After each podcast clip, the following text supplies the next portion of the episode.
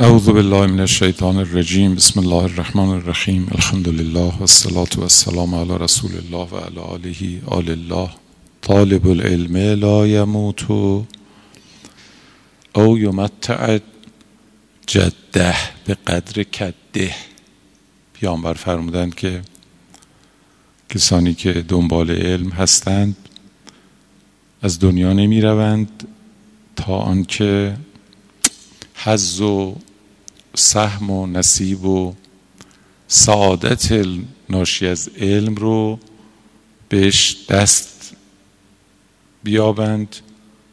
البته به اندازه تلاششون به اندازه زحمتی که کشیدند. علم خاصیتش اینه که اثرش در همین دنیا ظاهر میشه. قبل از اینکه در آخرت ظاهر بشه. و سعادت آدمیان هر کی در هر جایگاهی هر رتبه‌ای به همین مربوطه. این او یمتع جده عنایت دارید. او به معنی الان. رسول خدا فرمودن طالب العلم لا یموت. الا ان یمتع جده بوده در واقع. تعبیر می‌کنن به او یمتع جده به قدر کده. حالا اون تعبیر به قدر کده زحمت علمی مجاهدت علمی و تلاش و بالاخره علم شب زندهداری و بیداری و زحمت جدی داره. بعضی ها فکر می‌کنند علم به راحتی سهل الوصوله در حالی که اینجوری نیست. انسان برای رسیدن به یک حقیقت به یک معرفت خیلی باید تلاش بکنه. از خیلی از خوشی ها باید بگذره از مهمانی و عیش و نوش و رفاه و راحتی و اینا باید بگذره. نمیشه انسان به راحتی انتظار داشته باشه عالم بشه زحمت میطلبه. اصلا خود طلبه یعنی طلبه. دنبال و پیجو و جستجوگر و پیگیر و بالاخره دنبال دنبال کننده است. این معناش است که باید زحمت بکشه دیگه. البته لذت خاص خودش هم داره مثل همه امور. شما وقتی برای تحصیل مالی یک خوراکی یک چیزی زحمتش رو می‌کشی التزازش هم می‌بری. لذتش رو هم می‌بری. علم هم همین جوره. بله التزازی داره اما زحمت هم داره. پیامبری که میکرم به قدر کده تناسبی برقرار می‌کنن بین دستاوردهای علمی و زحمت و تلاش و مثل کارگری که مثلا عرق ریخته برای کاری علمم همین جوره. بحث ما در این است که صدور بیان شرعی رو یه مقداری در عصر معصومین روشن کنیم.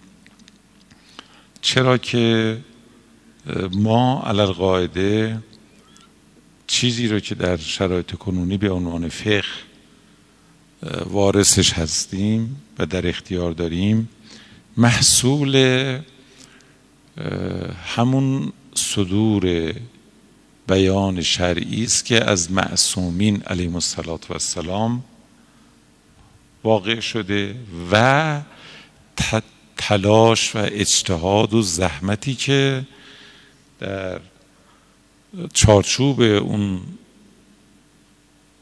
صدورات توسط علما اهم از محدثین مجتهدین و همه کسانی که کمک کردند تا این فقه کنونی به شکلی که الان سامان یافته به ما برسه. این محصول او بوده. خب پس اصل و اساس از ابتدا هم همون شناخت نسبت به اصل اون صادرات شرعی است. چی بوده در بیان معصومین علیهم السلام لذا ما یه تلاشی رو چند جلسه گفته بودم خدمت شما. وقت می‌ذاریم که این رو روشن بکنیم. و دقت فرمودید. اگه خوب توجه بکنیم کار رو برای بعد راحت تر می‌کنه.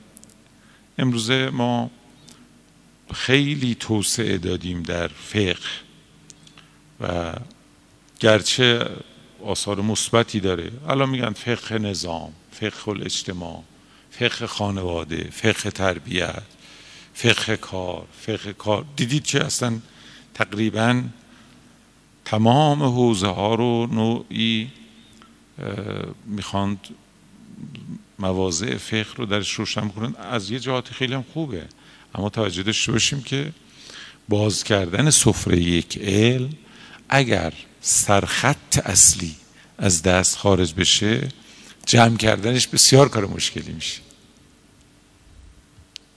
لذا ما باید به اون آب زلال و سرچشمه اصلی فقه در معارف دینی اشراف به معنی واقعی پیدا کنیم. وقت ذهنیت همون خیلی متفاوت میشه. خب ملاحظه فرمودید ما سال هاست بهمون میگن که یه اختلافی که بین ما و اهل سنت وجود داره که انی تارکن فیکم الثقلین. کتاب الله و اطرتی یا مثلا اهل بیتی. اهل سنت تعداد روایت دارن میگن و هم سنتی. ما معمولا تلاش می‌کنیم که بگیم نه این اطرتی است یا اهل بیتی است. در حالی که نه اگر با همین نگاهی که خدمت شما عرض کردم این اخبار رسول خدا داره خبر میده که من دو چیز رو در بین شما می‌گذارم. خب اگر با همین نگاهی که مطرح شد و ملاحظه فرمودید که رسول خدا همچنان که کتاب رو جمع آوری فرمود و قرآن رو برای ما از خود باقی گذاشت همچنان سنت خودشون رو هم باقی گذاشتن. و ما سند داریم برای این مطلب. بنابراین خیلی نگران نیستیم که این حدیث رو به صورت تارکن فیکم کتاب الله و سنتی هم بخونیم. چه اشکالی داره؟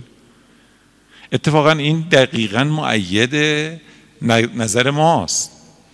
یعنی حتی بعضی سیرتی سیره هم گفته یعنی سنت پیامبر هم در همون زمان موجود مدون منضبط وجود داشته و پیامبر یه چیزی رو که وجود داره اخبار میدن خبر میدن که برای شما می‌گذارم ببینید چقدر فرق می‌کنه. اصلا ما مسئله حل میشه. بله رسول خدا سنت خودشون رو برای ما گذاشته بودن. و ما داریم این بحث رو ثابت می‌کنیم. بنابراین این که ما تصور کنیم سنت فقط همون نقلی است که دیگران از پیامبر می‌کنن و خود پیامبر در تدوین سنت خودشون که به خود که قرآن یکی عملا استدلال به قرآن و روایات ممزوجه تلفیقی است آمیخته است و با همه. علتش این است که بسیاری از روایات دید آیه می‌کرد. آیاتی که در این زمینه وجود داره عموما با کمک روایات این معنایی رو که ما به دنبال اثباتش هستیم روشن می‌کنه. لذا گسستگی بین اینا نبود و عملا ما کسی با زبان قرآن آیات قرآن و همچنین زبان ائمه علیهم السلام معصومین آشنا باشه این معنا رو که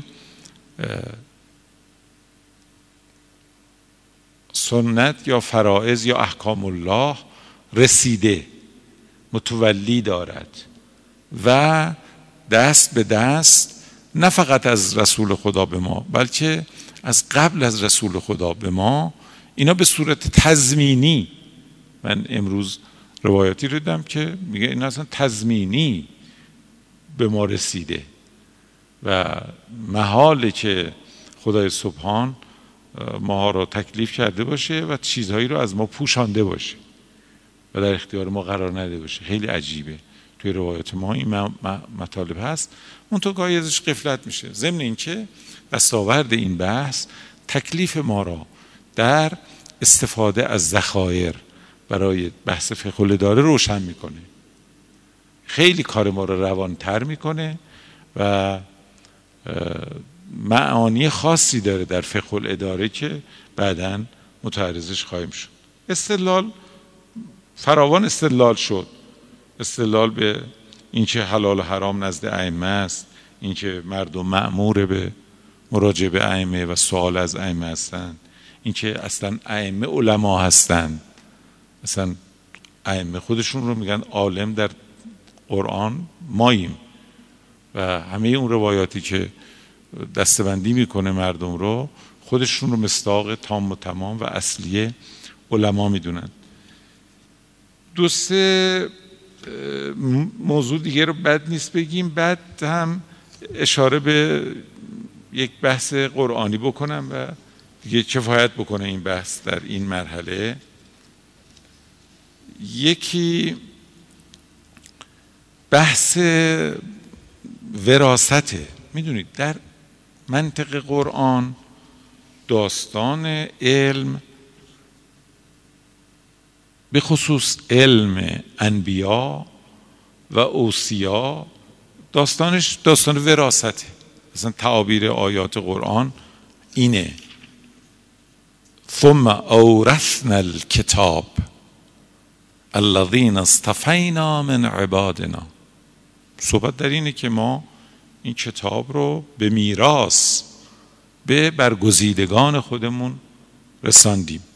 این حرف سری قرآن. وقت ائمه علیه السلام همین مطلب رو توی روایات به وضوح توضیح دادن که اصلا میگن منطق علم الهی این بوده. ان الله علم الذي هبت مع آدم از اون علمی که در ابتدا به همراه آدم حبود کرد لم یرفع. نرا هرچی علم از آسمان اومد این ماند. و ان العلم یتوارث. اون علم پیوسته به صورت میراث از پیامبران به یکدیگر می‌رسید. تا رسید به ما. و ما یموت منا عالم حتی یخلفه من اهله من یعلم علمه. او ماشاء الله هیچ کسی از ما هم از دنیا نمیره. اصلا مگر اینکه این علمش رو به میراث به ارث به کسی جانشین خودش منتقل کنه و جز این شدنی نیست. این چیز عجیب. خیلی هم قرینه و شاهد داریم. یه نگاه ظاهری ما در بین ائمه علیهم السلام دیدیم. شما شنیدید پیامبر مثلا امیرالمومنین رو صدا زدن ابواب علم رو بهش دادن. عجیبم هست. حتی روش ها و جزئیات انتقال علم رو هم گفتن. دهان بر دهان گذاشت زبان در کامش گذاشت. می‌دونی این کارا بوده و شیوه انتقال فیزیکی و چیز ظاهری این علم هم گزارش شده. غیر از این ما روایات فراوان در ابواب گوناگون داریم که توضیح میده نحوه و چگونگی این انتقال علم رو. خب وقتی روایات رو ببینیم شما ملاحظه فرمایید خیلی جزئی نمونه. نمی‌خوام چون خیلی اینقدر روایات فراوانه که ببینید مثلا که انهم که العلماء یرثون العلم. العلم یتوارث. مثلا این تعبیر رو ان علیا کان عالما و ان العلم یتوارث و لن یهلک عالم الا بقی من بعده من یعلم مثل علمه. اون علم از بین نمیره. حتما اون علم میمونه مگر اینکه حالا خدا بخواد و در یک تعابیری حرف فراتر از اینه. میگه اصلا کسی اگه خلاف این مطلب فکر کنه این اشتباه می‌کنه. بابی داریم میگه که ما باب و ما لا یحجب عن الائمه من امر الامه شیء و ان عندهم جمیع ما تحتاج الیه الامه. ما به تعابیر روایت رو به شکل دیگری هم قبلا داشتیم اما از این زاویه که ببینید میگه ان الله احکم و اکرم و اجل و اعلم من ان یکون احتج علی عباده به حجت خدا خیلی حکیمتر کریمتر بزرگوارتر عالمتر از این است که نسبت به بندگانش یک حجتی رو بخواد داشته باشه احتجاج کنه یقشون رو بگیره و یه چیزی ازشون بخواد. ثم یغیب ان شیئا من امر یغیب ان شیئا من امر بعد بپوشونه نگذره بهشون برسه. اصلا تصور این که خدای تکلیفی بخواد و بعد این تکلیف رو از ما بپوشونه اجازه بده به ما نرسه. اصلا خود این قباحت داره. روایت متعددی همین مضمون رو میگه. مثلا گاهی میگه که اترا ان الله استرعى راعیا علی عباده و استخلف خلیفتا علیهم تو به نظرت میشه خدا یک راعی رو بر راعی یعنی همین مراعات کننده. چوپان ما میگیم ولی چوپان منظور یعنی کسی که مسئولیت جامعه رو داره. آیا خدای کسی رو بگذارد؟ و یه خلیفه ای رو بر اینها بگذارد. بعد یحجب عنه شیئا من امورهم. بعد به او آدم اون راعی و خلیفه خودش علمش رو بپوشونه تکلیفش رو بپوشونه. نشونش نده باید چی بود. اصلا شدنی نیست. اینو به عنوان یکی از مسائلی که در کلام شیعی بر خدا ناروا که نه بالاتر ممتنه این هر وقت جالبه که این دست از روایات عموما احتجاج به مباحث فقهی می‌کنه. مسائل فقهی تکالیف تجویزات الهی رو بیان می‌کنه. ببینید مثلا فرمود خیلی حرفه. من زعم امام صادق فرمود سندش هم خیلی خوبه. علی ابن اسماعیل ان حماد ابن ایسا ان ابراهیم ابن عمر. قال قال ابو عبدالله علیه السلام من زعم ان الله یحتج به عبده فی بلاده. اگر کسی فکر کنید خدا حجتش در شهرها بر بندگانش تمامه حجتی خواهد داشت. ثم یستر عنه جمیع ما یحتاج الیه. بعد بپوشونه از این حجتش.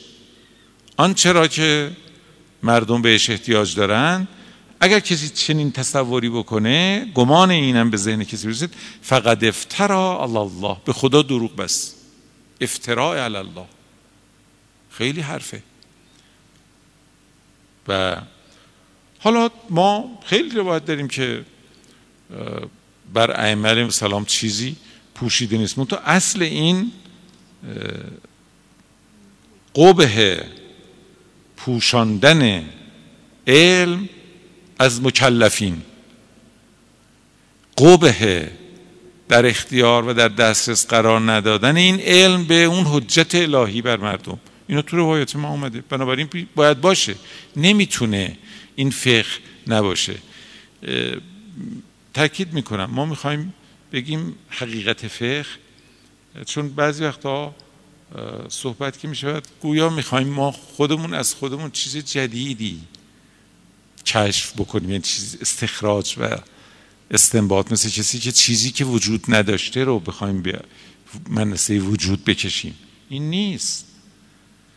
حالا راجع به نحوش و اینا بحث داره اما اصل مسئله. یا در خود ائمه علیهم السلام فراوان ادعا می‌کردند که ما منابعی داریم کتب آسمانی داریم در اختیار ماست که نیازهای شما در این کتاب هاست. شما نگاه کنید امیر المومنین روایت متعددی آمده که ایشون میفرمید لو ثنیت لیل وساده اگر بستر محکمه بسات فقه و فقاهت و حکم و قضا و داوری و اینا بر من پهن می‌شد لحکم تو به ما.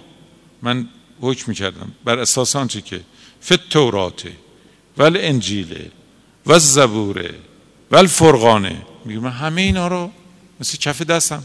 اتفاق همین کف دست یکی از ائمه داره. صدا می‌زنه. میگه ببین اینا مثل همین کف دست من کف دستمه.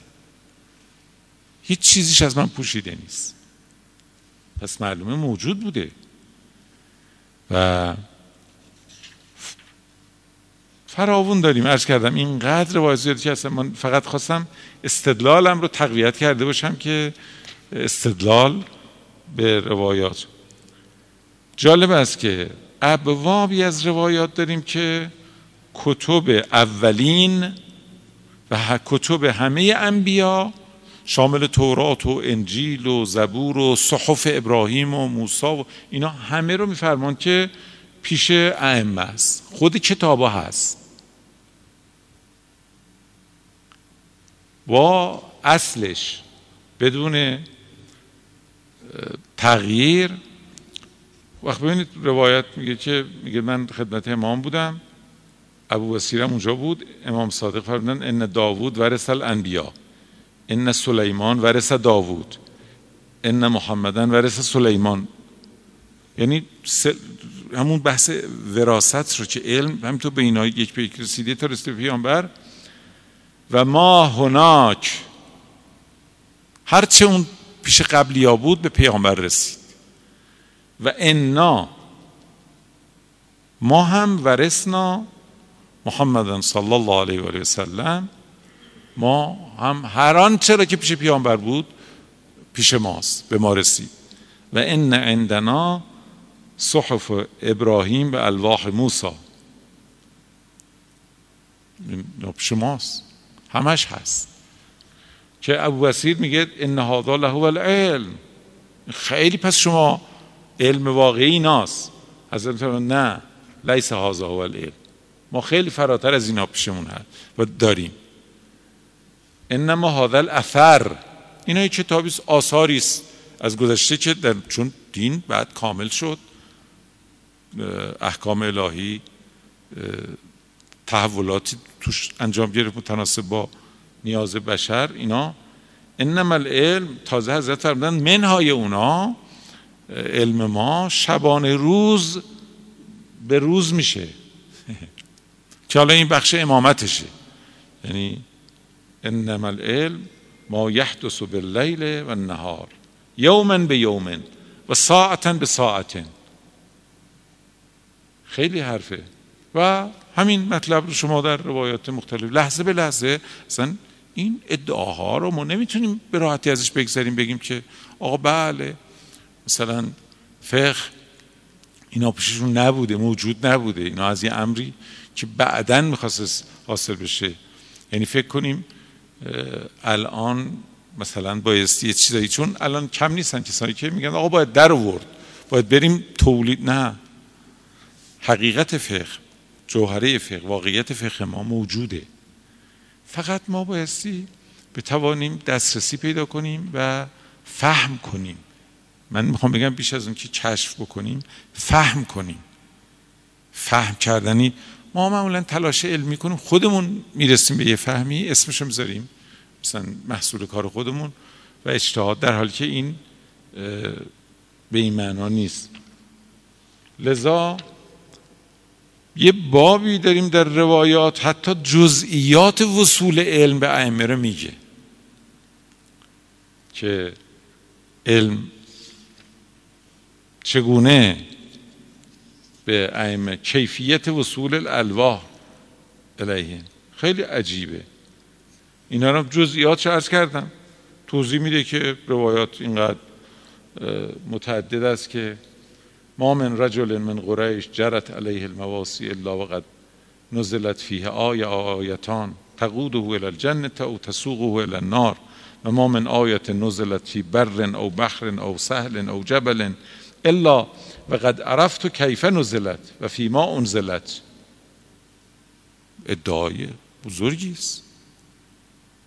یعنی ادعای اشراف بر وحی.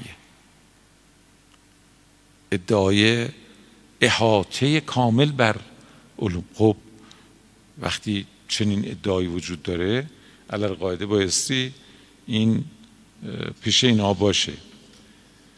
حالا برای ماها توی ابوابی اسم این منابع رو هم آوردن. شما قبلا براتون اشاره کردم مثلا در مورد جامعه که جامعه کتاب خاصی بوده که املاع رسول خدا بوده که ظاهرا همون جامعه بیشترین کار برده فقهی داره.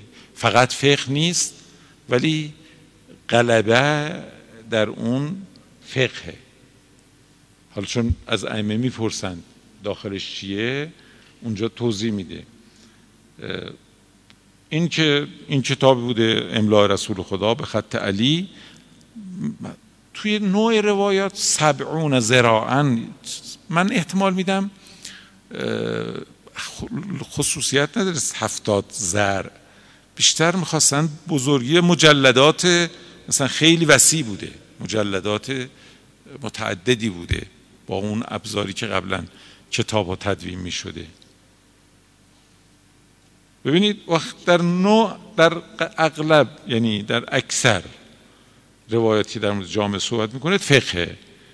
کنا عند ابی عبدالله علیه السلام فسمعناه و یقول میشنیدیم که ایشون میفرمود اما والله ان عندنا ما لا نحتاج الی الناس. ما یه چیزی داریم که هیچ احتیاج به مردم نداریم.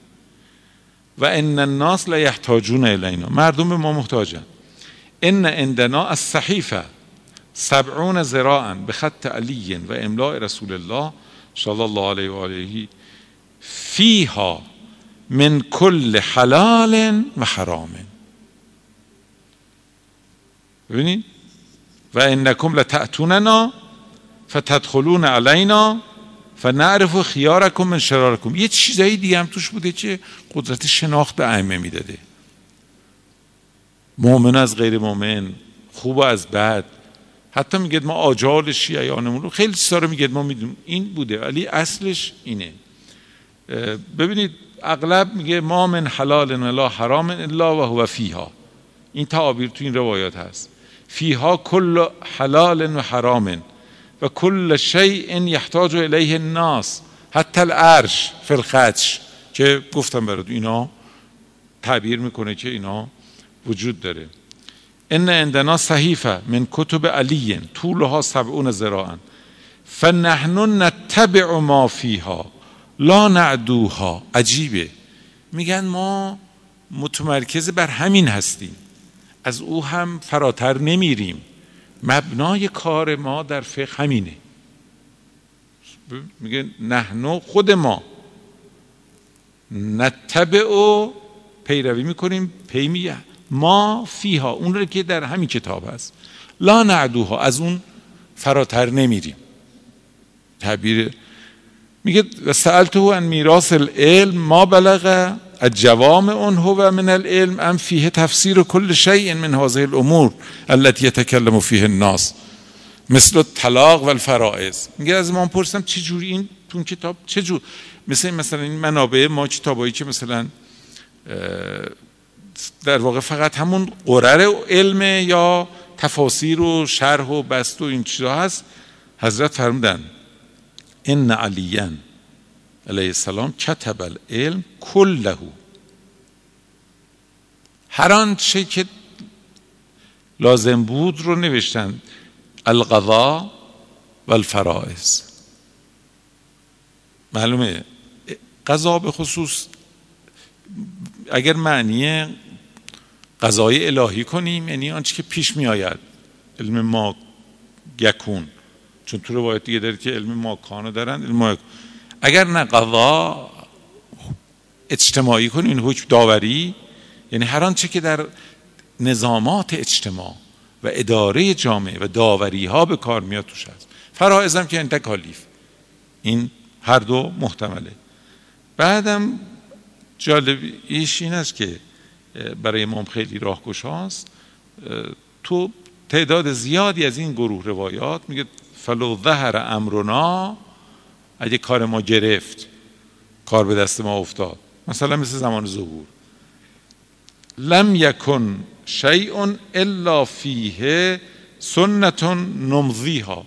هر آنچه که نیاز ما بشه برای اداره جامعه برای حکومت ما یه سنت یه قاعده یه چیزی داریم تو این که از او استفاده می‌کنیم همون مسیر رو میریم. بعضی روایت میگه حضرت حجت میان بر اساس همین عمل می‌کنن. این خیلی عجیبه. خب پس اینا خیلی کمک می‌کنه. مثلا باز رو ان عندی امیر المومنین فرمودن لصحیفتون فیها تس و عشرت صحیفه. من یک کتابی دارم که 19 تا کتابه. یعنی پیداست مثلا یا 19 جلد بوده یا بالاخره دستبندی که خود حضرت هم ظاهرا دستبندی داشتن. قد حباها رسول الله. رسول خدا به من هبه کردن اینا. خب. خیلی حرفای عجیبیه اینا. ما از این اینا راحت میگذریم و بعد هی می‌خوایم بگردیم دنبال مثلا یه چیزی. اینا همه مقدمه. بر این است که ما آیا دسترسی چقدر از اینا الان دسترسی داریم؟ و چقدر می‌تونیم؟ که حالا بعد براتون عرض می‌کنم یه راههایی وجود داره که بخش قابل توجه از اینا رو ما می‌تونیم بلکه وجود داره. یعنی کافیست شیعیان همت کنن می‌تونیم بهش دسترسی پیدا کنیم. کنتو انده فدعا بالجامعه فنظر فیها ابو جعفر. خدمت ایشون بود این مسئله پیش اومده بود. فرمود جامعه رو بیاری. جامعه رو آوردن باز کردن نگاه کردن.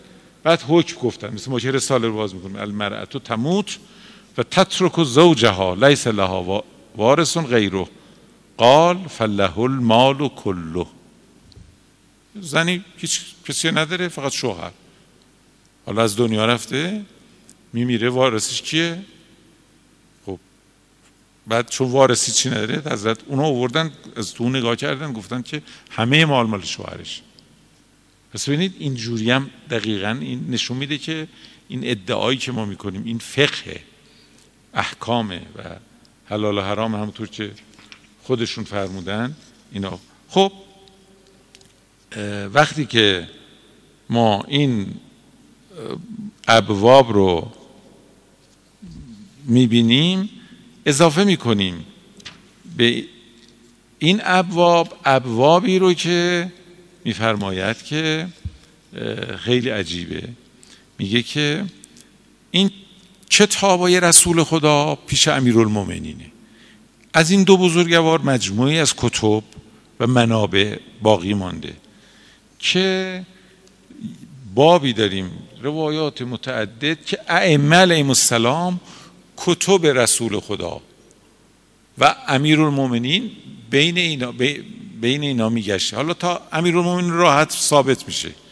بعد از امیرالمومنین علیه السلام برای سایر ائمه تو همین کتاب بسایر که خدمت شما دارم روایت از اون نقل می‌کنم ببینید فرمود معلا میگه که ان امام صادق ان الکتب کانت عند امیر المؤمنین علی علیه السلام. همه این کتاب رسول خدا پیش امیر المؤمنین بود. فلما سار الى العراق حضرتی رفتن عراق سمت چیز استودع الکتب ام سلمه. این کتاب رو پیش ام سلمه به امانت گذاشتن.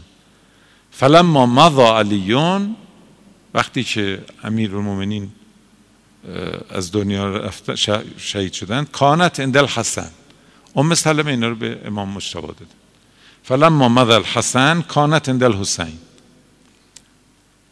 فلما مضى الحسين كانت عند علي ابن الحسين. ثم كانت عند أبي یعنی الباقر. و جالب است که من بررسی کردم. جزئیات این نقل انتقالات هم تاریخ نقل کرده. مثلا خود پیامبر کتابایی رو که پیش ام سلمه گذاشتن قید گذاشتن که اگر یک اولی و دومی اومدن خواستن ازشون سوال چیز کن یعنی مشروط چیز کرد. نده. بعد پیش ام بود تا امیرالمومنین آمده مثلا جزئیات این که چه جوری منتقل شد. حالا یکی دو نمونهشو براتون از باب اینکه اطمینان خاطر و دیگه این بحث این بخشش رو ببندیم.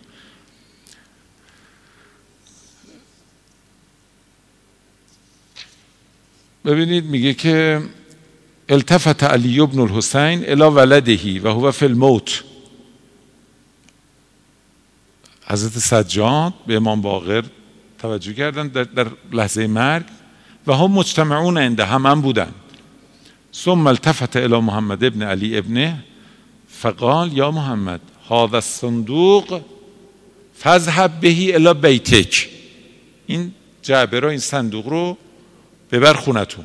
پیش حضرت بود و اون بچهش گفت راست رو همه که اینو ببر خونتون. ثم قال اما انه لم یکن فیه دینارون الا درهم. چون بقیه شک کردن که آقا دارن مالشون رو میدن مثلا حضرت آقا جان این مال منال نیست درهم و دینار نیست. ولکنه کان مملو علما مملو علمه شما از کردم تقریبا ما نسبت به اغلب ائمه علیهم السلام همین معنا رو و نحوه انتقال حتی در باب شهادت حضرت امام حسین علیه السلام که این منابع رو پیش ام کلسوم گذاشته بودند و چگونه این منابع حفاظت شد و سیانت شد تا به دست علی ابن الحسین علیه السلام برسه اینا رو توی روایات ما آوردند و نقل می‌کنه. روایت جزئیاتشو میگه. اینو به حسب ظاهر فیزیکیش به حسب واقع باطنش هم که همون چیزایی که نقل کردند و بعضی از وقتا ما نمی‌فهمیم. و یه چیزایی چون نمی‌فهمیم دیگه نمی‌فهمیم دیگه. ولی امروزه ثابت شده یعنی الان برای ما قابل فهم دیگه. گاهی ممکن است یک شیوه هایی وجود داشته باشه که خیلی سریع تمام علم و دانش طرف در عرض چند ثانیه به دیگری منتقل بشه. ما چون امروزه مثلا کامپیوتر هست و یه فلاش می‌زنیم و یه سی دی می‌ذاریم و دیدید که یه copy paste می‌کنیم کل همه اینا. واقعا من یه وقتی فکر می‌کردم که عجیبه. نوع ائمه علیهم السلام در هنگام وفاتشون این کارو می‌کردن. دهان در دهان هم میذاشتن. یا زبان در کام هم میذاشتن و امروزه به لحاظ علمی هم ثابت شد که بزاق می‌دونی که یعنی تقریبا بزاق دهان یا حالا نمی‌دونیم ما احتمال میدیم نمی‌فهمیم. از کردم هنوزم ما اینقدر را درک درستی نداریم. اما خود این اجمالا ثابت شده که می‌تونه انتقال حجم عظیم و انبوه علم روزه هیچ این حرفایی هم که می‌زنیم منافات با اون مباحث اعتقادی و کلامی ما نداره. بله خدا عالمه خدا علم میده. اما خدا از طریق اسباب و وسایلش علم یعنی ائمه السلام هم کتاب داشتن هم انتقال می‌دادن. اصلا خود ائمه روی تربیت فرزندان و تعلیم به به خصوص فرزندان معصومشون خیلی کار می‌کردن. این اینجوری نبود که حالا صرفا ما فکر کنیم علم فقط بله اونا تلاش هایی بوده گزارش های عجیبی از اینا به طور ویژه در انتقال علم و سیانت از این علم که اتفاقا؟ علمی که ما دنبالش هستیم بخش یعنی مسلمشه. چون تو این روایات در تمامش اشاراتی به حلال و حرام و فقه و باید نباید اینا شده که خیلی عجیبه. خب پس این مسلمه که پیامبر. همچنان که کتاب را تدوین کردن. همچنان یه چیزی در کنار کتاب که گاهی به متولیان و برخورداران او اشاره می‌کنند گاهی نه به خود او اگه سنتی باشه نه. نمیشه پیامبر منظورشون فقط این باشه که برید به عمل منو ببینید چیزی موجود نباشه. و بگید من برای شما چیزی رو گذاشتم. ضمن که می‌دونی که واژه تارک انی تارکن ترک ما ترک که می‌دونی اصلا ما ترک